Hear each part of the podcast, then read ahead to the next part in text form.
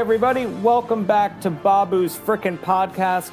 Thank you so much for joining us in our galaxy far, far away.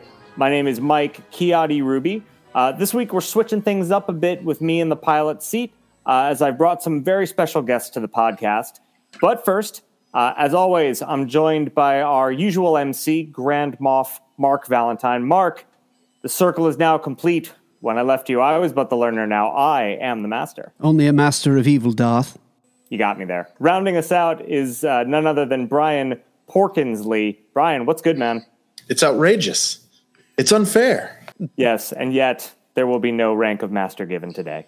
Today's episode is a special edition indeed of Babu's Frickin' Podcast. We're joined by two esteemed gentlemen who are not only passionate Star Wars fans like uh, the three of us who you usually hear from, but these two fine, talented folks have actually written books within the Star Wars universe. First, uh, let me introduce Justin Aclin.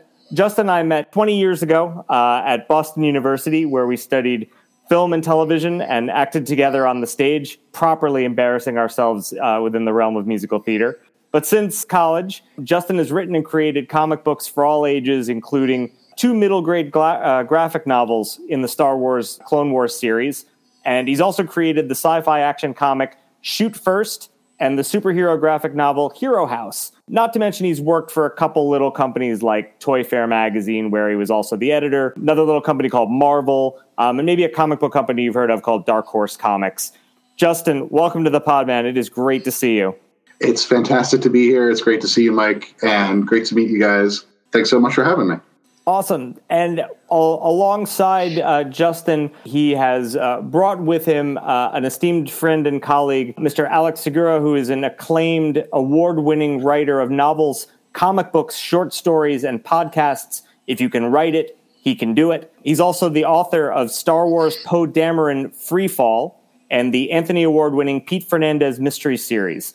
Uh, Alex has also written a number of comic books, uh, most notably the superhero noir The Black Ghost uh, the YA music series, The Archies, and the Archies Meets collection of crossovers.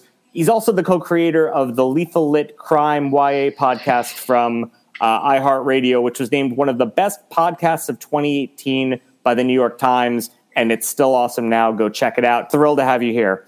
Oh, glad to be here.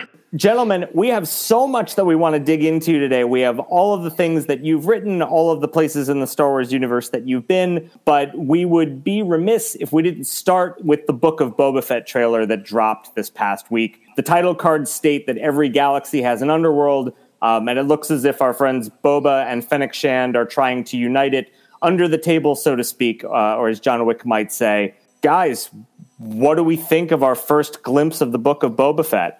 I'm ready. I mean, I love the, for me, the Star Wars criminal underworld is something of great interest, something I explored a lot in Freefall. And um, yeah, I, I, have no complaints yet. I'm, cool. I'm echo that. I'm very, very excited. I still don't think that the title of the book of Boba Fett has been fully explored. I think people all of a sudden think they know what they're going to get from this show.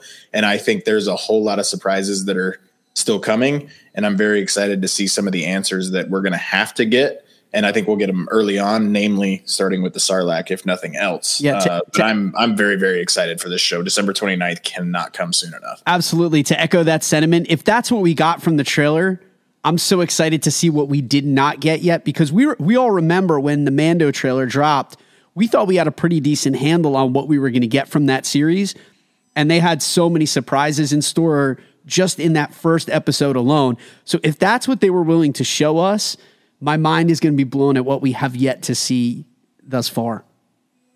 Yeah, I think I saw someone online say they wouldn't be surprised if everything that was in the trailer was from the first episode.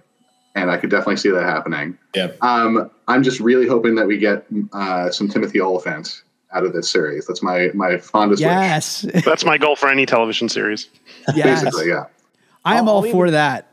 I'll even take that Santa Clarita Diet show. He's fantastic when he's trying to stop Drew Barrymore from eating people. That's that's good TV. Why did you have to break my heart that they they stopped that show at probably the most amazing point? We're not going to get a season four. What just when he turns and he throws up that thing, it's like that's it. We're never getting any more. Timmy, Timothy Olyphant as a zombie. for me, he's always going to be Danny Cordero, the traveling salesman from The Office. That is always who he's going to be for me. But he was great in The Mandalorian, and you are correct. We need more and more of that. Now, given given the fact that we only got a, a very short glimpse, and as you said, probably um, a very small window into the into the book of Boba Fett, was this what you guys were expecting? I'm I'm not sure that what they've they've hinted at was what I thought was coming. You know, I try to go into these things. I mean, I try to not have any expectations. I just want to be surprised. I, I, think it's one of the few times, even, you know, fandom, it's all about like we have to get all the information all at once. And I kind of try to go in blind as much as I can, even as someone who's written in that universe. Like I want it to be, I want to have that wide eyed moment. So I was happy with it. I enjoyed it and I was, I, I want more, but I, I went into, went into it without really any kind of like checklist of what I needed to have. Yeah, I think there sounds certain, so mundane. I'm sorry. like, I just wanted to be surprised. I think there are certain expectations that come along with Boba Fett. You know that he's going to be a badass and all this stuff. And I think they had an interesting twist in the trailer where you know there's this moment where you think uh, he's going to kill the the crime lord who's mouthing off to him, and you know it's going to be this badass moment, and he's just like, "Let's talk." And you know, it would be funny if that was the tone of the entire series. It's all just diplomacy and uh, and dialogue. But the fact that they felt comfortable ending on that note, I think, means that you know there's going to be a lot of surprises. It's going to be a, a difficult uh, show to pin down. And and to Alex's point, you know, that's kind of what you want from you know entertainment these days when everything is so kind of telegraphed ahead of time. Did uh, do you guys think doing some some hard time in the Sarlacc pit changed his tune? It it kind of feels like he uh, he's kind of mellowing. I'm I'm I'm wondering if we've got kind of a Michael Corleone vibe where he's like, you know what, I'm I'm going straight, and then eventually someone pulls me back in. No, you don't think so, Mark? I don't we think so. Have, yeah. We still don't have a ton in the past that says he wasn't always that way. Like we do have the stuff in the Clone Wars and he was a teenager and stuff like that, but like grown up Boba Fett chasing down Han Solo, like that, I stepped on your toes a little bit there, Mark. I apologize, but I don't know if we don't know that Boba always has been that way or not. Well, I th- just put put a gaffi stick in the man's hands, and you can see what he can do. I mean, we've you know we've seen him do some work recently, so I I think he's a uh, speak softly and carry a big gaffi stick kind of guy. You know, to borrow a, a phrase from history. Do we? Uh, I, there've been a number of articles that have been making conjecture here that he's he's setting out to do what uh, our, our, dear Darth Maul couldn't, and actually try and unite the syndicates. You think that uh, he's going to give it a shot, and does he does he end up taking out the five families by the end, or um, is he truly going to rule the underworld before the rise of the First Order? If that's what we get from the Book of Boba Fett, that we get a return of maybe Qi'ra or you know, Crimson Dawn, and we see Darth Maul come back that's what I'm I'm hoping for. If I had a wish list, I'm hoping that the narrative of this is him taking on the syndicates and taking on the families, trying to unify them all together into this new crime syndicate. That would be very cool. Um, you know, we've talked about this in previous episodes. Again, like one of my wish list items is uh, a live action version of that scene that was cut from Clone Wars that I want to see him go toe to toe with Cad Bane. As far like this is what I expected. This is what I expected from where we left off with the Mandalorian and him and Fennec basically taking uh, Jabba's chair. This is the narrative that I expected, and I, I, think we're getting two seasons. Right? We're guaranteed two seasons of Book of Boba Fett. Aren't aren't we guaranteed an additional one at this I, point, uh, or is it just I, one? It could be a limited series. I don't think they've confirmed one way or the other. There's speculation. Um, usually, when there's smoke, there's fire. But when you talk about Crimson Dawn coming back, Darth Maul's off the table, man. Like they, I don't want him to bring back Darth Maul again after what happened in that wonderful battle in in the Twin Suns episode of Rebels when Obi Wan finally took him down. Hashtag favorite lightsaber duels. Yeah, good call. That is certainly something we're going to keep a keen eye for in the coming weeks, and at the same time, um, there's also rumors we're going to get uh, an Obi Wan trailer this coming week uh, with the the glorious fabricated holiday called Disney Plus Day. Um, it's just like Valentine's Day. You yeah, know, you know, it's just to sell. Yeah, it's just to sell stuff. Hallmark holidays, Disney holidays. You know, that reminds me. I need to pick up all of my uh, Disney Plus Day greeting cards and get them in the mail. I'm already done with mine. we we haven't taken Always our showing me up, Alex. yeah we haven't taken our family portrait yet for Disney Plus Day. We're we are like decidedly behind. Did, did, did, did you bedazzle the remote control though? Uh, Your wait, your remote control isn't always bedazzled. Damn it, Mark! You're supposed to tell me about these things. Sorry. So December 29th, Book of Boba Fett. Perhaps this coming Friday, uh, November 11th, maybe we will get ourselves a little Obi-Wan action. But until then, we will just have to dream. And without further ado, we want to dive in and talk to our guests about what it's like writing in the Star Wars universe. So without further ado, Justin, Alex, you know, we we very often done our own kind of fantasy writing here on the podcast where we talk we, we actually did an entire episode um, modeled after marvel's what if where we asked what if leia had been trained instead of luke? What if what if anakin hadn't turned? What if what if what if? But you've actually had the the pleasure and privilege of creating star wars stories. Maybe a little uh, a little origin story would be helpful. Where for each of you guys where did your love of star wars come from and how did you get the opportunity to write for star wars? Sure. Um, I was basically born a Star Wars fan. Um, my first movie that I ever saw in theaters was uh, uh, Return of the Jedi when I was like three years old. Um, and, you know, it, it, I think a lot of that love really came from my dad, who was a big sci fi fan um, and also a comic book creator. He um, worked for Marvel in the 70s as an artist uh, and did some, some Star Wars uh, pinup pieces that uh, I, I have hanging on my wall. So it, you know, it's always been sort of in the around and in the background. And uh, you know, I grew up with the movies, with the toys, and, and everything, and it was just always uh, part of who I was. Um, and then, so basically, what happened was, um, in the early 2010s, I was uh, starting to write comic books. I was working on uh, creator-owned book that I created called uh, Shoot First with um, some editors at Dark Horse Comics, and uh, one of them, uh, my friend uh, Dave Marshall, reached out to me and he's like, "Hey, I'm also the editor of the, these Clone Wars digests that we do. Would you be interested in writing one or two of these?" And it's funny, like I had grown up, you know, reading comics, always wanting to write comics, wanting to write, you know, from Marvel or DC.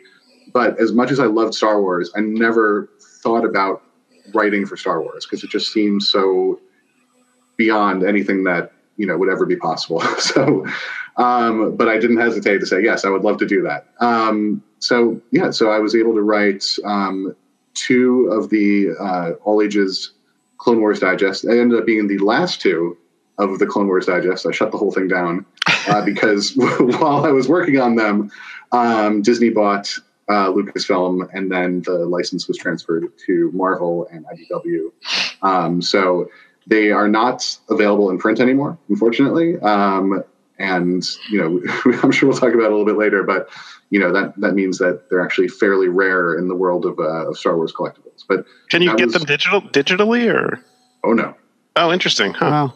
They're completely. I mean, legally, you cannot get them digitally. J- Justin, speak, uh, speaking about that comic, why why did you why did you choose those characters that we did? Mike Mike sent us, you know, the the pages. They were beautiful. It was a really awesome story. But like, what what was it about uh, Pre Vizsla? What was it about Death Watch that just uh, appealed to you? Like, why why did that work its way into into your story? I just thought that was a really cool choice. And you know, we get a little dark saber action. It was really neat. What was it about that that just kind of called to you as for inspiration? Yeah, so I mean, the interesting thing about, and I'm sure Alex can can talk to this as well. Like when you're asked to write Star Wars, you kind of like have this moment where you have to sit and think like, what is it about Star Wars that I love? Like, what is it that I want to capture and tell in my own story? And um, it's funny, I, re- I realized I must not be a big fan of uh, space dogfights because I had absolutely no uh, spaceship battles in either of my two comics. Um, but basically, so I had this concept um, for the first co- the first of the digest I wrote, which is called uh, Star Wars: The Clone Wars: Defenders of the Lost Temple. And the idea is that it's this uh, group of clones, uh, along with a Jedi and a Padawan, who are sent to guard, uh, find, and then guard this lost uh, Sith relic. And then, uh, like you said, um, they end up getting coming under attack from Pre Vizsla and, and Death Watch. Um, and basically, you know, I was doing my research at the time I was watching Clone Wars episodes, um, and I happened upon, you know, the one of the episodes with Death Watch, and it just really seemed striking to me because one of the core ideas that I had that I had zeroed in on is the idea that one of the clones at some point would ha- would pick up a lightsaber and would have kind of like a, a, clumsy lightsaber battle, but that mental image of a clone with a lightsaber was like the first thing that I latched onto for the book. And then when I saw Pre Vizsla, I'm like, oh, well, you've got a clone with a lightsaber. What better opponent than a Mandalorian with a dark saber? Nice. it just all came together from that. Um, and yeah, so that that was really what brought them in, and they, it, they ended up serving as really good foils to uh, to the characters in that story. I just want to. I. It's like you were ahead of your time. You were like very pre Mandalorian. You're you're like a visionary when it comes to that stuff because like we're we're like everyone geeked out about the dark saber making an appearance in Mandalorian, and you're like, dude, I was like so ahead of this curve on this. Come on. So I, I, I disagree with that, but I've got a funny story about that. um, so they uh, apparently they were not nearly as big in multimedia when I used them in the comic, and I didn't realize to what extent until um, the Mandalorian. Uh, they showed up last year, um, you know, with uh, the, dark saber, um, as well as you know some of the, the the Death Watch characters, and then it turned out that the comic I wrote was the, their first appearance in comic books. Um, you know, out, and, or I think any media outside of uh, of the Clone Wars cartoon. So at that point, when the when the show hit, it ended up briefly becoming like the hottest back issue that you could find, and there were copies going for like a thousand dollars online. Which, uh, in case you were wondering, did not enrich me at all because I don't have a stack of the comics that I was out selling. Um, but it was really cool to see people like rediscovering and, and reconnecting with uh, with that issue that as I mentioned, just can't That's find great. It. I'm going to have the same question for Alex later on, but Justin, when we're talking about you using Pre Vizsla Bo Katan, the first time they were shown anywhere except for the Clone Wars cartoons, did you were you given a completely clean slate, or did you say, "Hey, I'd like to use Gar Saxon or somebody like that," and they said no for for X, Y, and Z, or you did you have a full blown "This is the story I want to tell," and you were allowed to tell it? So I had a specific um, procedure, and I I'm very curious to hear how it changed for Alex because when I wrote, like I said, um, you know, it was at the time part of the expanded universe, right? Um, and you know now is considered legends. It's not in canon anymore. Um, but when Alex wrote, I know that his book is considered canon, so I'm very curious how his process differed from mine.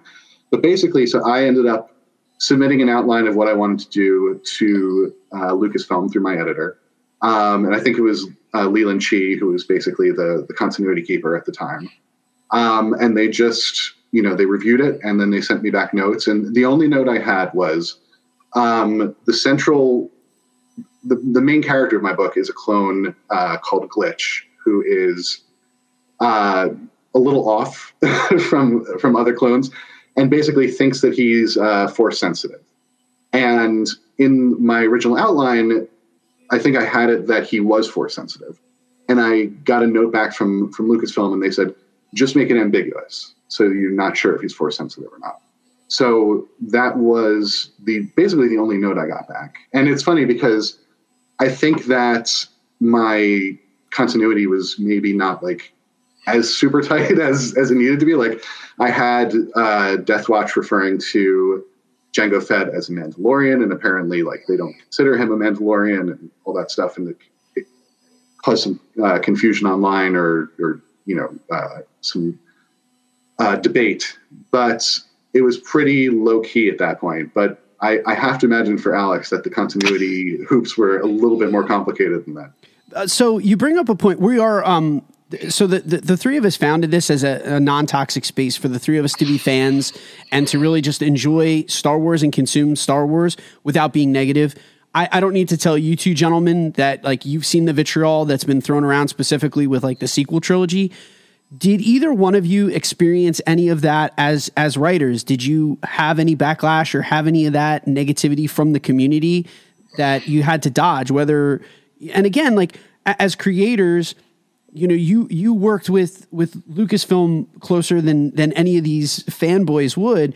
But did you see anyone who came after you either for Poe Dameron or uh, you know for for the graphic novel that you wrote to say, you know, like I didn't like this, or did you experience any of that negativity firsthand?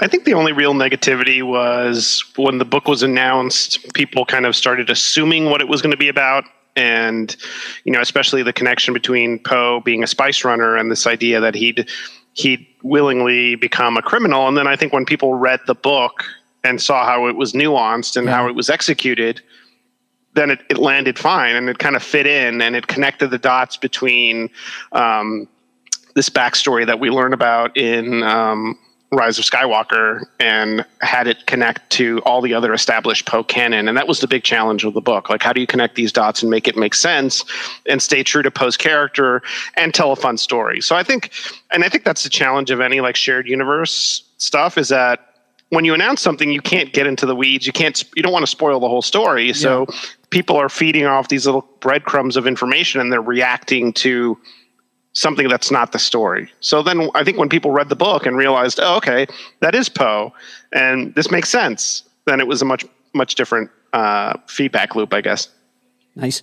Yeah, Justin, any uh, any any haterade on yours? No, fortunately not. And I I think you know I, I was probably benefited by the fact that I was writing books that were uh, pretty directly aimed at younger readers. Uh, they I, they definitely were not like you know like my first Star Wars comics or anything. They were all ages, but they were intended to be read by you know anyone from little kids you know on up. And so a lot of the feedback that I've gotten over the years has been from people who either are kids or encountered them as kids, um, and it's all been very positive. So I feel lucky about that. So no no vitriolic eleven year olds. Nice. And I should say that whatever blowback I got was was pretty minimal compared to like the positive, like this is awesome that this is happening. So good.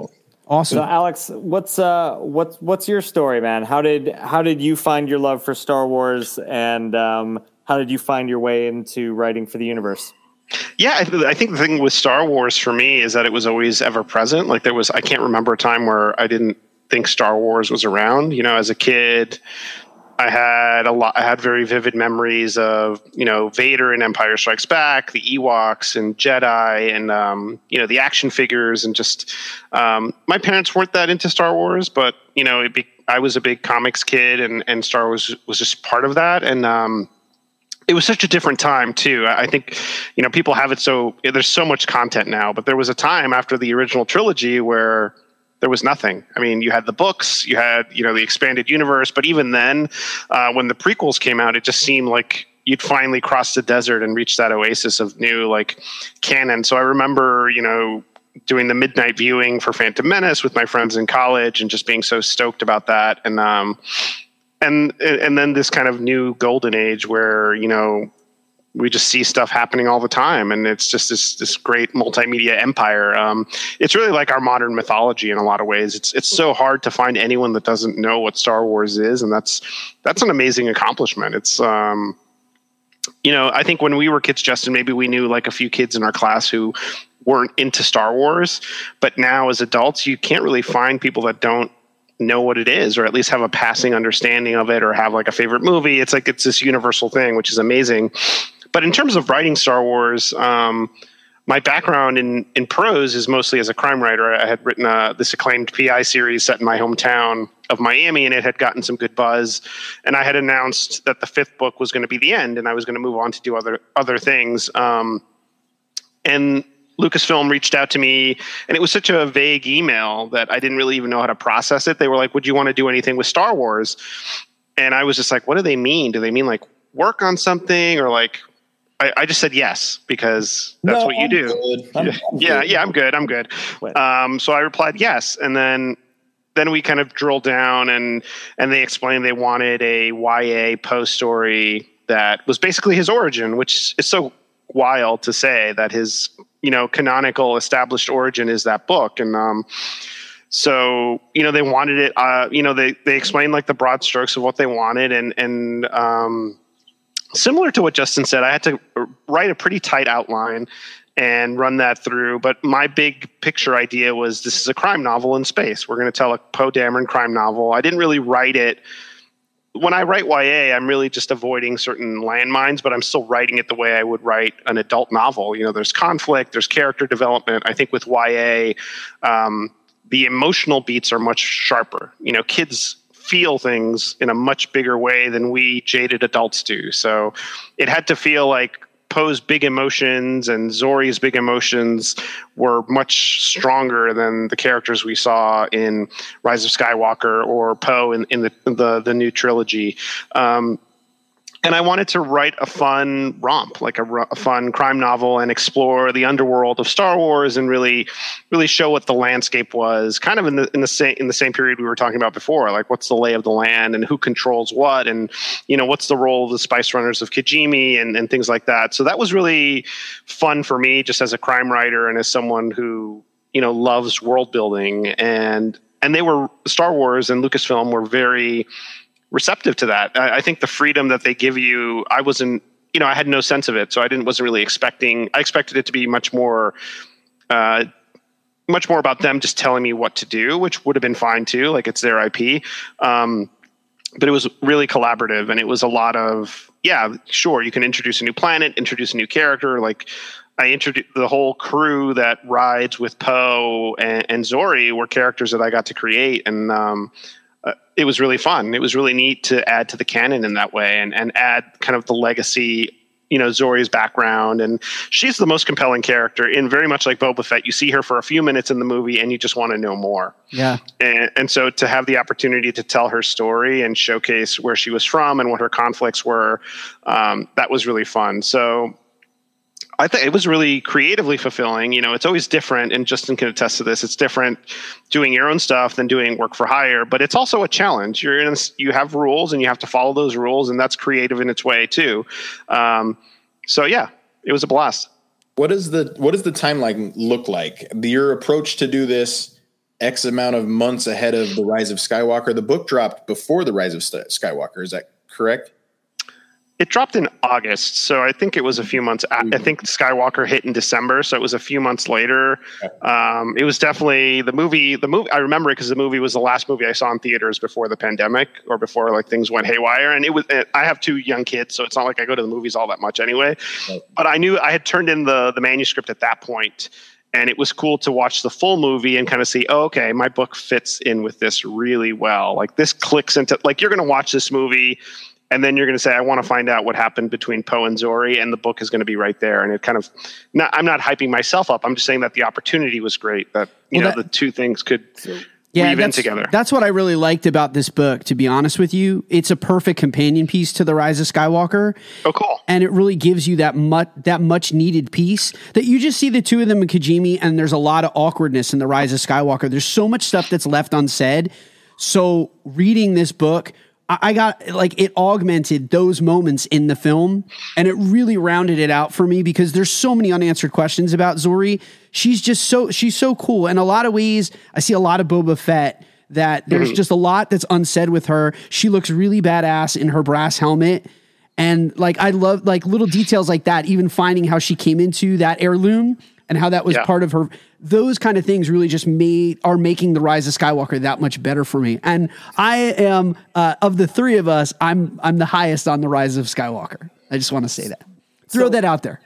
So what did you get in terms of kind of I, coming from the advertising world and I know you guys have done marketing as well like what was your brief for the book then? So if you're writing this book as they're in production for the movie and then you're actually like did you see it did you get any kind of advanced screening did they give you a screenplay did they like take you to a secret bunker and like hold you there and then tell you to leave things behind like how were you able to actually nice. know enough about Zorii and our namesake Babu to be able to do what you needed to do when you were going to be handing in a manuscript the same time it hit screens? Yeah, I mean, I don't want to get into like the exact particulars of what I got to see, but I mean, I got teed up pretty well enough based on the characters I had to write. Like I didn't know I didn't know everything that was going to happen in the movie. I knew I basically knew Poe's the broad strokes of Poe's thread, and I knew I knew what characters they wanted me to include. Like obviously, the, the, a big reason is to connect the origins of Poe and Zorii, and so my big idea was, well, let's have those origins kind of run parallel. Like, um, they run parallel, and then there's a break where Zorii chooses one path and Poe chooses another, and that's like the seismic moment that you see reflected in the movie. Yeah. Um, but you know it was a lot of background info on different characters and then also i just did my own a lot of research on poe in particular like the comics you know the great charles soule comics greg rucka did a lot of great prose stuff for poe and then just rewatching all the movies and all the stuff like the prequel pretty much everything just to get my head in the game um, and and you know it's it's it's the best kind of homework to be able to just watch those movies and know that it's for something it was just fun um, but the big thing for me was to make not just have the book feel like it's connecting the dots. I wanted it to feel like if I just if somebody reads this book as its own thing, I wanted it to feel complete, like a meal. And obviously if you read other stuff and you watch the movies and it's additive to other things like you know you read the comics and you see oh there's lulo and you see lulo in the poe poe novel in an earlier iteration it's all tied together. So I really wanted to respect all the established Poe canon, but also make Freefall, which is his origin story, yeah. make sense and be its own cool thing. Alex, I want to. I, I just. Uh, sorry, guys. Oh. Um, I just want to ask you this too. So, like, one of my favorite parts of the of the book, like I just said, was filling in these moments that we don't get to see in the Rise of Skywalker. So, Rise of Skywalker, as we know, ends with Poe seemingly trying to rekindle that flame, only to be rebuffed by Zorii. Uh, do you see a future for the two of them, like knowing their story so intimately? What would your uh, prediction be for the two of them in terms of a, a coupling? I don't. I mean, what one of the fun things about the book was that, and without spoiling anything, is it's not just a straight romance. It's not just about you know, it's about two kids who have strong emotions and or have this strong bond but it's not just purely about you know i like you you like me it's much more we are we've been through this fire together and we both have these very distant disconnected feelings with our own families and our own place in the world and that's how they bond so i think that bond will will continue whether it means they'll be romantically involved. I don't know. I, would love to write more in that space between when we first see Poe in Force Awakens and the end of Freefall, because I think there's a lot of fertile territory there. And, you know, it doesn't mean that when Freefall ends, that's the last time they see each other. Yeah. I will say, um, to me, the magic trick of Alex's book is that the main character is this kid who is a teenager and clearly a teenager and not you know a resistance hero um, by any means but reads so clearly as poe and i had oscar isaac's voice you know maybe pitched up a little bit oh, good. in my head the whole time i was reading it and i think you just did a, an incredible job of capturing oh thanks yeah i mean um, it was challenge it was definitely it was about threading the needle but also making the book be its own thing which was hard so i'm well, glad people seem to dig it one thing I liked about both of your projects is one was a graphic novel. I could see exactly what I was supposed to be seeing. But because, especially everything that took place on Kijimi and in Babu's shop, I could picture everything happening. I could see a younger Keri Russell and a younger Oscar Isaac. I really enjoyed putting those together. Everything around Zorii's mom, all that kind of stuff. Like it was all just really, really great storytelling. So I just want to say thank you for the wonderful book that you wrote. Um, I really, really enjoyed that story. Oh, um, thanks. I was very curious as to why. So they came to you to to want to write something about Poe Dameron, um, and and it's more of an of an origin story for Zorii. Did they did they want that as well, or were you able to kind of take that and run with it and give us more of this character that we all wanted to hear and see more of? Uh, I mean, I think they, they definitely said they wanted Zorii to be a part of it. I don't know if they said she needs to be the co-star. That's what I kind of wanted or pulled from the idea. I mean, in in terms of the book itself, Zorii obviously Poe's my favorite character in the book, but Zorii is up there. It's a tie. You know, it's about both of them. So if there was a co-headlining opportunity, it would be, be Poe and Zorii. You know, free fall. But um, I found her arc to be so interesting like the, the weight of legacy that she has feels like she has to fulfill and this like very charismatic friend that she has that she's willing to sacrifice that legacy for that's that's heavy stuff. There's yeah. a lot of emotional baggage and emotional weight to that and so i was really interested in that.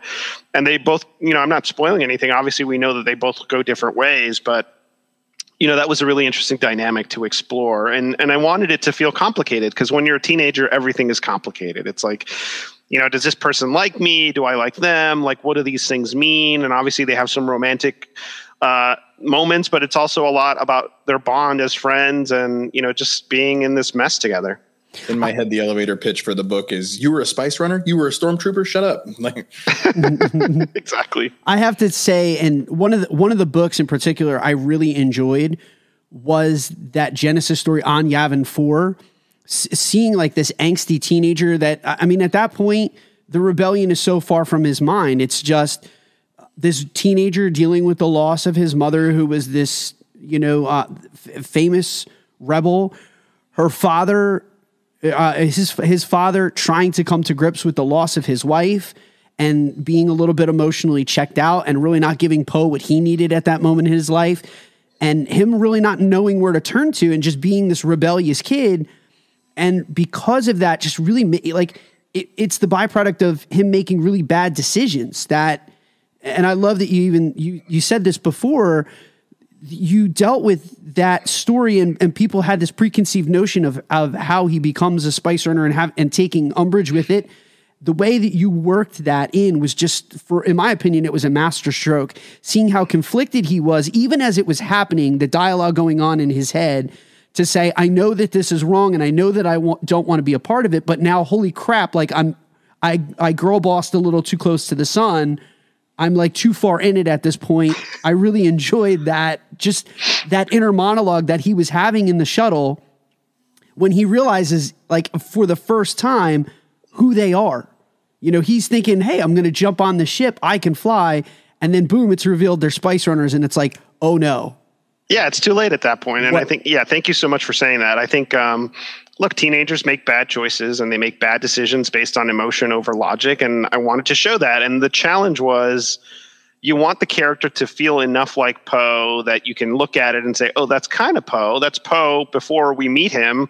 And then by the end of the book, you can see, without spoiling anything, what is setting him on his path to become the Poe we see in the Force Awakens. So that that was a challenge, you know, and like having this proto teen Poe that hasn't experienced stuff yet to become the Poe we know, but putting him through that ringer in that that's that's what makes a good origin story. Like Yeah. what are, what is a defining moment that then coming out of that story, the character becomes the character we know. Like And you know, just Spider-Man needs to get bitten by the Yeah. radioactive spider. He has to experience the loss of Uncle Ben. He's got to like come to his senses about his own responsibility. Like those those hurdles have to happen in an origin. And Justin said this too. There were so many times that I could hear Oscar Isaac, but there were so many things and decisions that were made that I I was nodding, going, "That is st- that's still so it's Poe," because we still see so many of those flashes throughout the Last Jedi and his impulsiveness and the fact that he is he's still like throughout the sequel trilogy he's still trying to come to grips with like impulse control and giving into his emotions. There were so many times throughout freefall that i kept going that's that's poe. That is so Okay. poe dameron i loved that Alex, were, were you a Poe fan before going into this, or did you become a Poe fan as a result of writing the story? Uh, I mean, yeah, if I had to pick a sequel trilogy character that I was most aligned with, it would probably be Poe. So obviously the opportunity was really exciting, but I came to love him a lot more after, you know, doing all the research and really just writing the adventure. And and it was much more intense than I thought it would be when I kind of typed the end or when I was done with it. I was like, oh, I really want to keep hanging out with these people. Are we going to keep hanging out with poe after freefall I hope so. Yeah. we do too Yeah. We that do would too. be cool. Uh, uh, among the things that we would be remiss not to not to talk about, we we b- b- before we we dig into uh, uh, into some of Justin's writing, you know, we we we have to ask, being that you are on Babu's frickin' podcast, um, how was it getting to write? I mean, you were writing for Babu before we had seen Babu. Like, what uh, what was it like delving into the psyche of Mister Frick, and you know, how how fun was that for you? Like, t- tell us about the experience with uh, with our beloved namesake, Mister Babu Frick.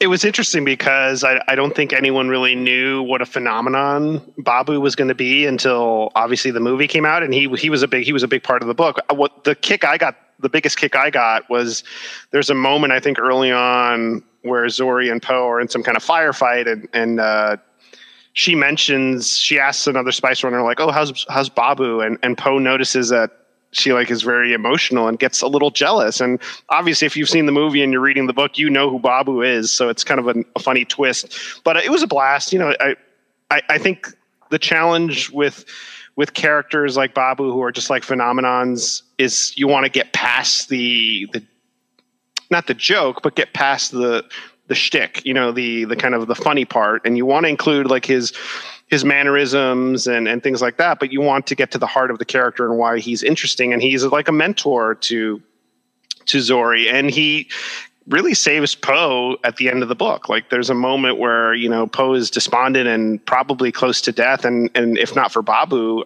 it's it's over. And so you have to make these characters matter and still honor what's established in terms of like what's engaging about them too that you get from the movies. Babu just doesn't know what's missing from his from his store. I don't know what you're what you're talking about. exactly. Justin, I did you have knowing that you wrote the final two comics within that within that realm and then Disney bought Lucasfilm, do you feel responsible for that 4 billion dollar price tag? I more feel like um, that I kind of like, you know, salted the earth. I, I ruined it for all potential dark horse authors who came. It should have been five billion. Is that what you're saying? You're the capper. Yeah, I was I was gonna say that you dropped the mic rather than salted the earth, but you know if you if Yeah. you want to scorch this, you know, like Dude, yeah, good- leaving I'm taking this whole bad boy down. That's amazing. I we we've never had Carthaginian peace mentioned on any podcast, so that was like amazing. As a former ancient history teacher, we just got Carthaginian peace and salted earth as part of the discussion and the narrative. So like this is already my favorite podcast ever. Just throwing that out there. I, We did it. I think the reason I feel that way is because it's a pattern in my life. Um, you mentioned earlier that I used to be an editor for ToyFare magazine. Um, and actually, the first time I wrote Star Wars, uh, we had a recurring feature in ToyFare called Twisted ToyFare Theater. Um, that, if you're not familiar with it, a bunch of the guys who used to do that went on to create Robot Chicken. So it's very similar. It was comics uh, done with toys. And we did many uh, Star Wars strips, and that was my first experience with uh, with writing Star Wars. And albeit in a very uh, unofficial manner. Um, but you know, ToyFare, um, really briefly, it was my my favorite magazine, kind of a dream job, and I always wanted to be an editor for ToyFare magazine. And then I ended up also being the last editor for ToyFare magazine because it also shut down while I was running it. So I feel like I've got this uh, this touch. so It's just I- the I- nature of the media. Don't feel bad. yeah, well, it also begs the question. I was thinking about this the other day. You know, when, you you did not kill ToyFare, Justin. You know that. No. No. but, Alex, but I have Alex and I, by the way, our our origin story is that we worked together. Um, at Alex was at Wizard magazine, which was the sister publication about comics. So that's that's how we know each other and have stayed in touch all these years. Yeah, we've stayed friends very for a very long time. Yeah. No Oh, complaints. Sorry, Mike. Go ahead. So no, no, no, not at all. Because I'm going to ask something silly, but I, I then have to ask. You know, in in today's era where we are are certainly much more sensitive, I also have to ask: Were you among the last generation from our our, our BU sketch comedy group, the Slow Children at Play? Um, are the slow kids still a thing? Uh, believe it or not, they are, and it's it's crazy to me that that's still going on. Um, but yeah, it's um, so. I also want I wanted to mention, Mike, that you know not only did you and I come out of uh, the stage troupe at that time, but we actually had a very nerdy class when we were doing plays together because there were at least uh, two DC Comics editors that we did plays with, and one Oh, really? uh, award-winning writer uh, of comics who were all in stage troupe at the same time uh, that we Yeah, were. yeah. Well, well, you said two for, two for DC, but um, Wi- Willow created Ms. Marvel. Yep. So Willow was in was in it with us, and then uh, Mark Doyle, who was a uh, a DC editor, Oh, and then my fr- Cool. my friend and fellow uh, slow kid Jeremy Bent was uh, a DC editor for a while, and now he's a, a podcast uh, writer and comedian and all sorts of things. Willow just awesome. blurbed my new book. Small world. Yep. Fantastical. Um, so you, uh, Justin, you mentioned a little while ago that you know there are there are some rules that are are handed to you, perhaps uh, emblazoned in um, in tablets handed down from George Lucas on high. Um, what are you know what are the the basic tenets when when you're handed a Star Wars property in terms of what you can write and can't write, and whoever wrote the death of Chewbacca clearly didn't get the memo. um, well, it's funny. It, it, was more that there was a style guide that I was handed, um, and I, I, can't remember all the things on it, but it was really handy in terms of like you know terms that you can use, terms that you can't use. Um, I don't remember any like hard and fast rules um, that I was that I was handed down. Um, you know, I mean, basically, because I was writing Clone Wars books, the only rule I was given was you can't do anything that's going to contradict, you know, events that happen in the cartoon series because the cartoon is is paramount, or the movies, obviously, for that matter. But anything else, you know, if you can find a little unexplored corner, um, you know, you can kind of move in there and make it your own, and and that's what I definitely tried to do. That's great. Mission, Alex, mission accomplished. Yeah, and Mike, Yeah, for just, sure. just as a side note, I want to thank you for bringing up that very painful memory of the death of Chewbacca in Vector Prime. so I was not gro- growing up. I didn't know where to start with with Legends. I mean, at that point, there there wasn't Legends in canon. It, everything was just it was just novelizations. So I I went and because it was the first book, Vector Prime was the first book I went and picked up R.A. It's R.A. Salvatore who, who wrote the book. Amazing writer, too, by the way. He did the novelization for Attack of the Clones, and I just loved his writing style. But here I am reading it late at night, and Chewbacca gets hit with the planet. And I threw the book. I got it was such a visceral emotion that I threw the book across the room because I didn't know how to process the emotion at that time. And I didn't pick it up till the next morning because I was like, I can't deal with this right now.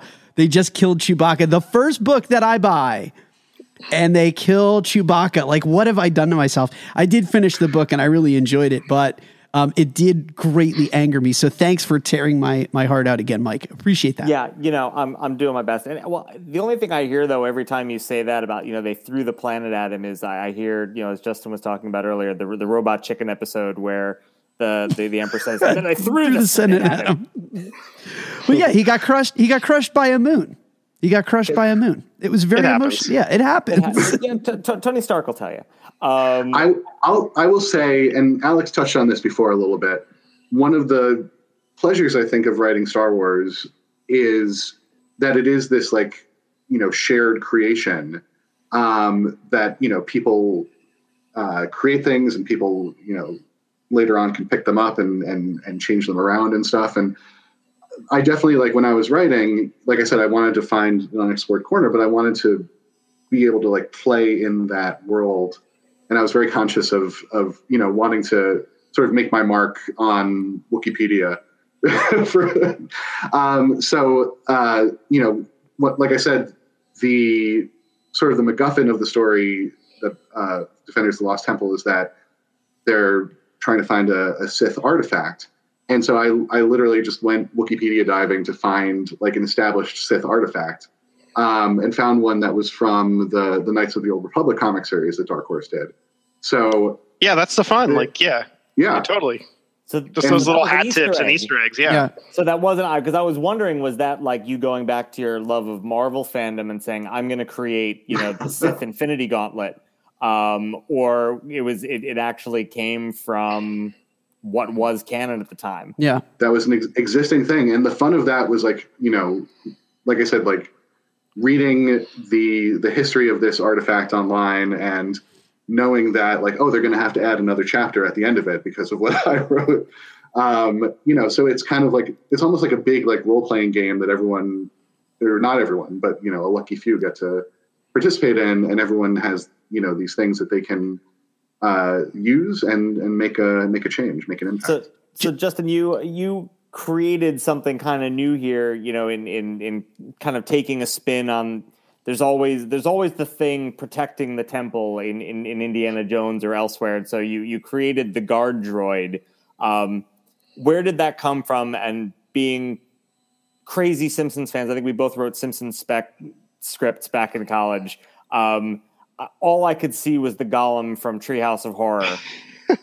so I need, I need, I need the truth. Is that the Iron Giant? Is it the Golem? Or where, where did you, where did you come up with the idea of a stone droid that that keeps people away from the from the treasure?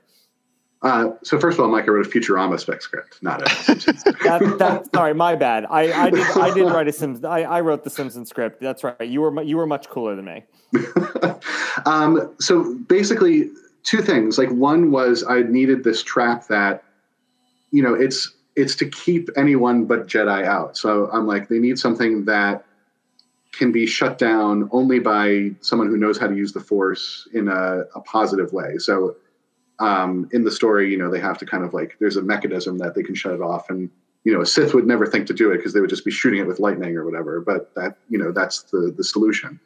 And then the other thing was, like I said, um, wanting to tip my hat a little bit to this continuity. So once I had the Sith artifact, which was the Gauntlet of Kressh the Younger, like I said, was from Knights of the Old Republic. And the last time it had been seen in continuity, it was with this uh, Jedi uh, named Lucien Draay, who had gone to start his own like colony on a moon somewhere. So my story is set on a moon that's named after Lucien Draay, and the guard droid is actually in his image. So it's a little Easter egg for anyone who's uh, reading it for those like continuity uh, uh, tidbits. So, Justin, one of the things that uh, I, I just want to ask you specifically, spending so much time in the Clone Wars, how did you feel specifically about the Bad Batch? Because your your clones very much mirror some of those qualities that they have. They have divergent personalities. They show a lot of personality versus almost what we're presented with in the animated. Um, what was your take on the Bad Batch? Did you enjoy it as someone who's worked in that universe, who's who's drawn these clones out specifically? You know what was your take on that narrative of these clones who have these interesting emotions and different abilities and whatnot? So full disclosure i have not seen the bad batch like Al, like alex i also have two kids and a full-time job and and time is limited. things. time is limited. I understand so I, that. sorry. I will say um, you know when i saw the announcement of it i was like oh boy i hope they use uh, some of my characters but they didn't obviously. Not um, yet. but not yet. you know, the Not yet. return um, glitch. But, yeah, but you know, like you said, there is this sort of divide of you know clones. Like, are they how independent are they? How free thinking are they? And I, to get around that a little bit, like there's an implication in the story that these four uh, clone troopers were picked for this mission because they're maybe not like the top of the line clone troopers. so you know, glitch obviously is way out there, but you know, even the rest of them you know, there's they're not like the the the best clone troopers. So I was able to sort of play around with giving them a little bit more individuality and a little bit more personality. And my excuse for that is, well, you know, these are the ones that they didn't want to send to the front line, so they sent them off on this weird mission to uh, to hunt for artifacts. I've got a question, and it's kind of my final question, honestly, for the both of you. And I'd like to start with Alex. Is is having been part of this process giving you any more of an appreciation for when others go through this same process. For example, Star Wars Visions that just came out. All these anime companies were able to get their niche, their tell their story within their corner of the galaxy, name their planets, everything else. Is the process you went through has that given you any more appreciation for something when somebody else tries to do the same thing? Yeah, I mean, it's a different kind of puzzle than, you know, when I write one of my own books, I'm sitting and looking at the blank page and pretty much anything goes. I'm the ultimate decider. But when you're playing in a shared universe, um, you're really, like Justin was saying, you're fine, you're kind of dusting off rocks and trying to find little shiny things that you can use and um, make your own and be additive. Like, and you do it with the knowledge that you're not going to be able to control things after your story's done. You know, somebody can pick up and write another Poe novel and it could change some of the things I thought would happen next and that's okay. That's that's what happens when you play in like this shared sandbox. So really I think I, I do admire what people can do, especially when your voice comes through when you're doing this kind of shared universe stuff. When you can read something and say, "Oh, wow, that's different," or "That feels tonally like Star Wars, but it also feels like this person's voice. So I think that's that's what you want to do. And when I set out to write the book, I wanted it to feel, you know, I wanted it to harken back to like a great heist novel or a great crime adventure, um, but also I wanted it to feel big. I wanted it to feel like a movie. I wanted people reading it to feel like they were watching something worthy of a film, you know, like to be important enough. Um, and so I think we all strive for that, and that's that's part of the fun. Justin, same question. Have you seen a, a greater appreciation for things that have come after being involved in that process? Yeah, absolutely. And and to me, you know, it all comes down to what you as a creator can bring to the story. Because, you know, even though you're you're you haven't created this universe, you haven't created, you know, all of the characters necessarily, it, there has to be something that is you and at your core that you're, you know, wanting to tell in this story. Otherwise it's not it's not going to be interesting like Alex's story is not about you know Poe becoming a spice runner. It's about like he was saying, this kid who you know struggles with these big emotions and makes poor decisions because of it. Um, you know, and that's it's a it's a personal story.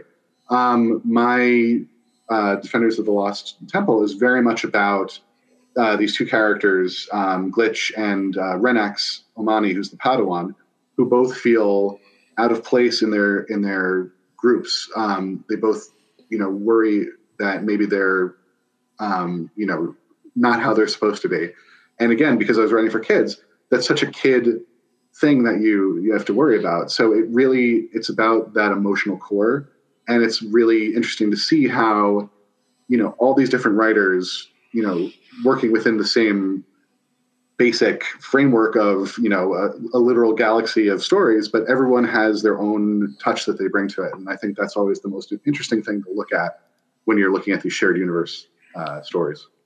Justin can you talk about the artists the art team? Yeah um, yeah i mean comics are a visual medium i'm not i'm not trying to put you on the spot but i just want to hear about them.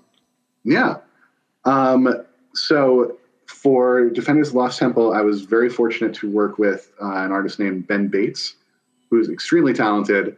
Yeah. Um, it was actually my second time working with him.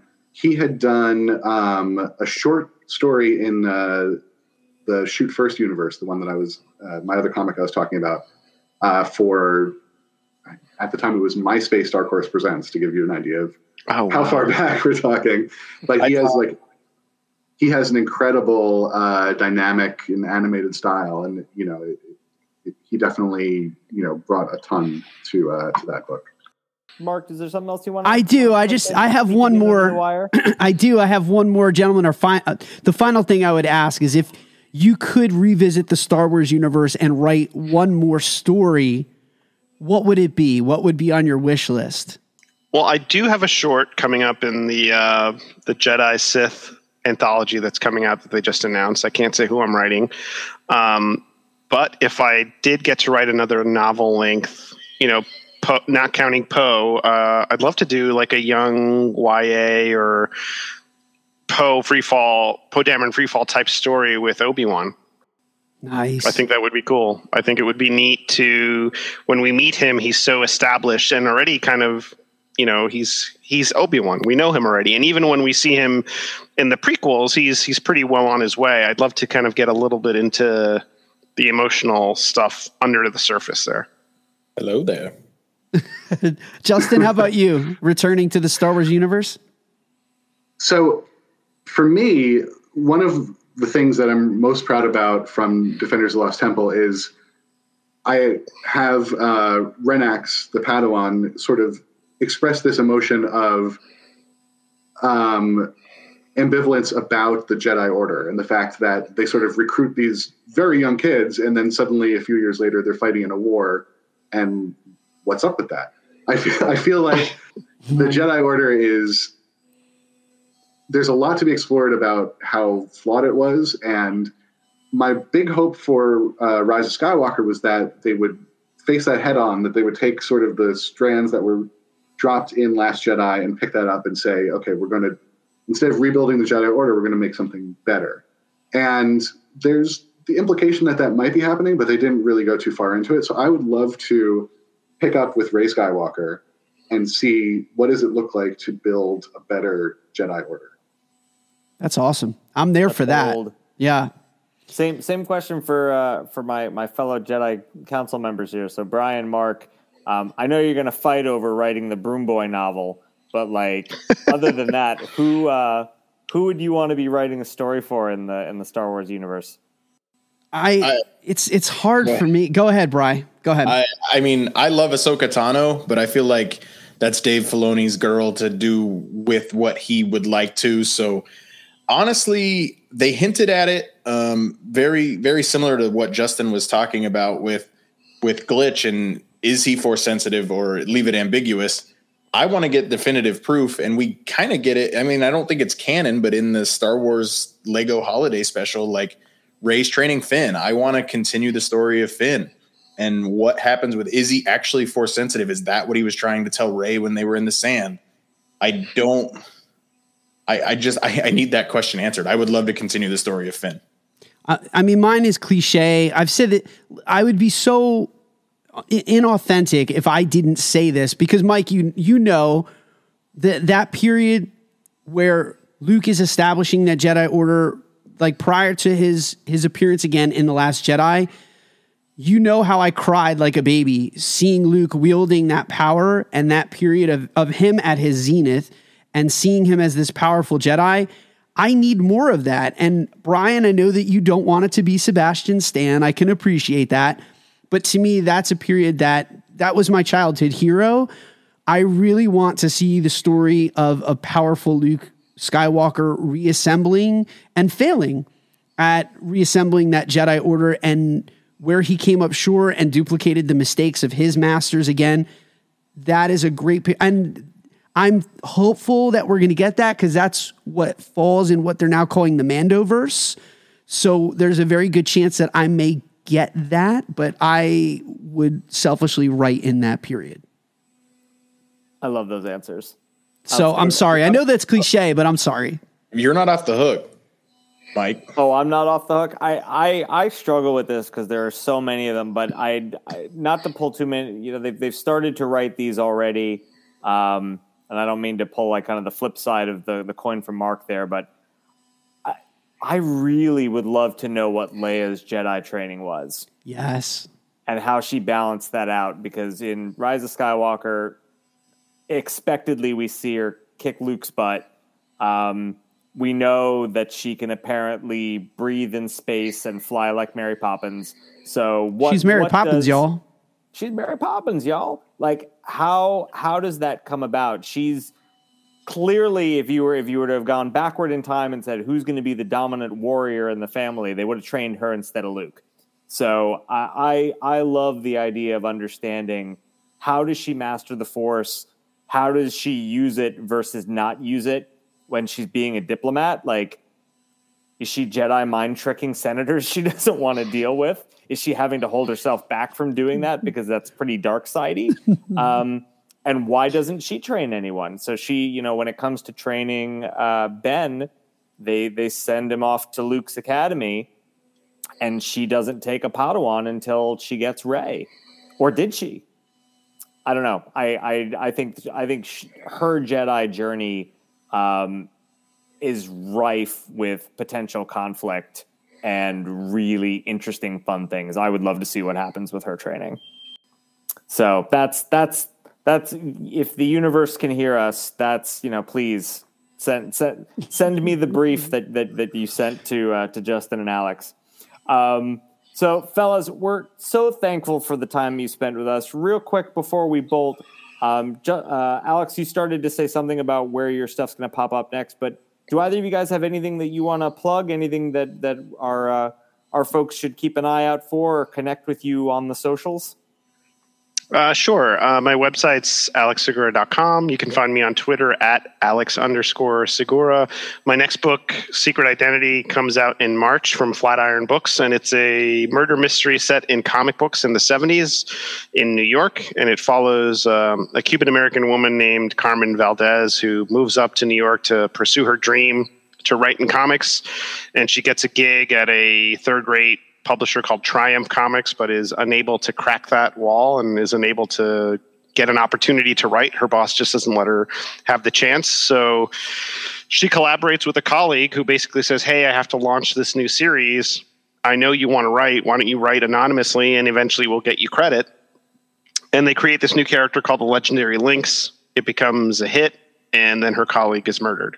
So she has to basically figure out what happened to her friend, solve that murder, but also do it so she can reclaim this character. And you know interspersed between the prose chapters are actual comic book sequences. So you're you know drawn graphic novel sequences. So you're reading about her creating this character and then you're reading the comics involving the character as you as you go. And it's a, it's a fun it's fun. Sandy Jarrell's the artist on the comic sequences and uh it's a fun meta experience i think. And, and i'm keeping busy with a bunch of other stuff too but that's the big one for now That seems to be your style. I loved those checking in with Kes Dameron and Troon. I really liked those those side side mission side chapters when you're Oh, cool. when you're in the middle of the drama of the story and we just stop and we go and check in at another spot in the galaxy. Really well done. I'm excited. Oh, good. Yeah. Oh, yeah. And I have a I have a comic book with NPR, which sounds bizarre, but um, their business show Planet Money did a whole feature about comic books and how they're made, and they're making one. So I'm writing it, and Jamal Igle's drawing it, and it's based on this public domain character called Microface,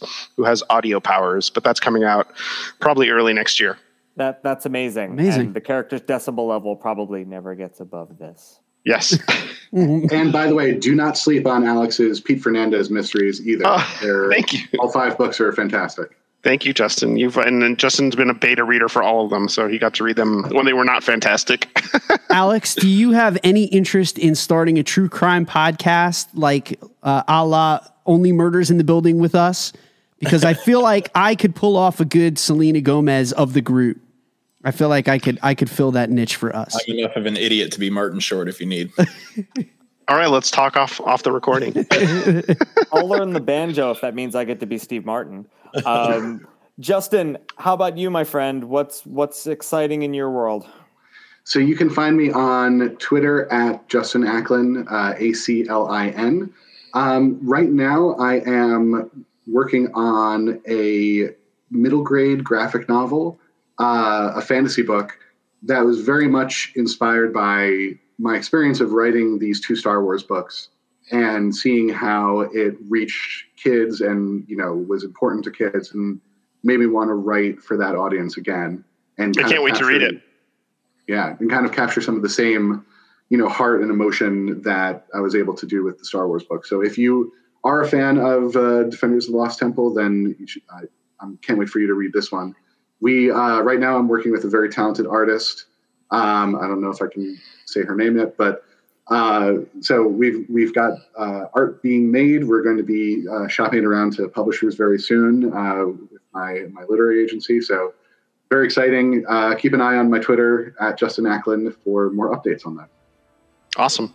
Brilliant. Justin, Alex, thank you both so much for being our guests. Mark, Brian, pleasure as always. Um, and for uh, those of you listening, if you enjoy what you're hearing, please uh, like, share, subscribe, smash that button, as all of our kids would say.